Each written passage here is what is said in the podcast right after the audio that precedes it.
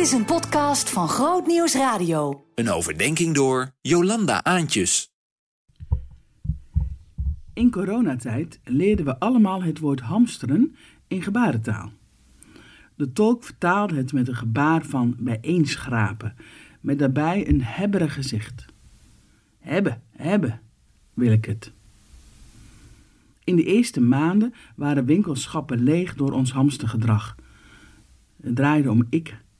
Als ik maar genoeg heb in deze onzekere tijd.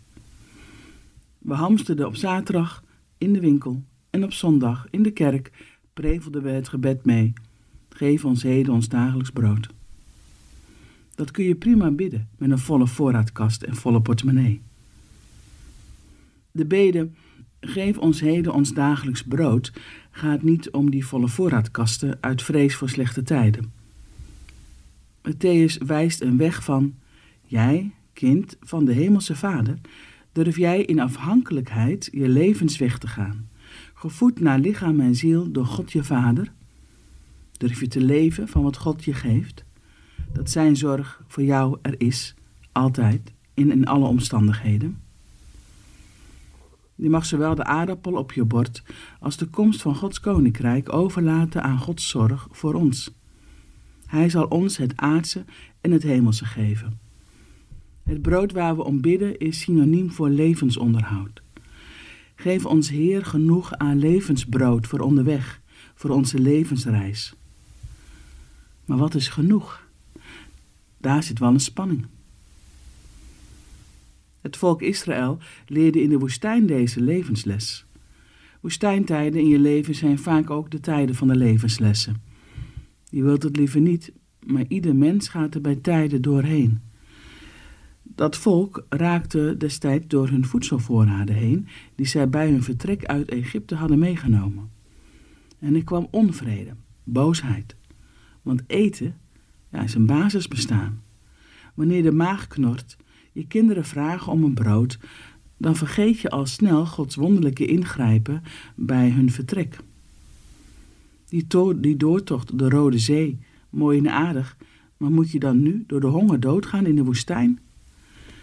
Het vertrouwen op God verdwijnt met het rammelen van de lege magen bij de lege voorraadpotten.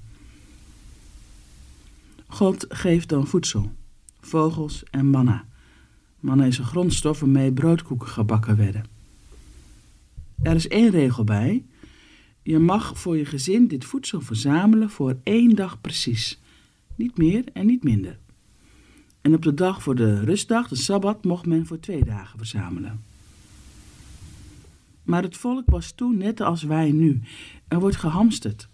Want stel dat je tekort krijgt, morgen er geen voedsel komt, stel dat God je vergeet. Beetje meer kan geen kwaad, toch? Maar de volgende dag waren de vogels en het manna niet meer te eten en de maden kropen eruit. De mensen, het volk, leerden een manna-mentaliteit.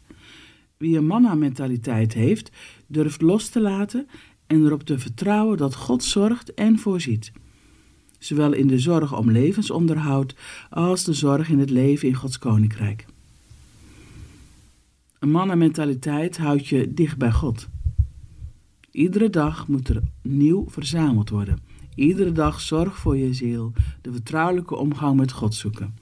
Tijd met Hem doorbrengen en je daarin voeden. Dat is een groeiproces. Wanneer je meer gaat genieten en ervaren van Gods aanwezigheid en zorg voor jouw leven, des te meer durf je los te laten.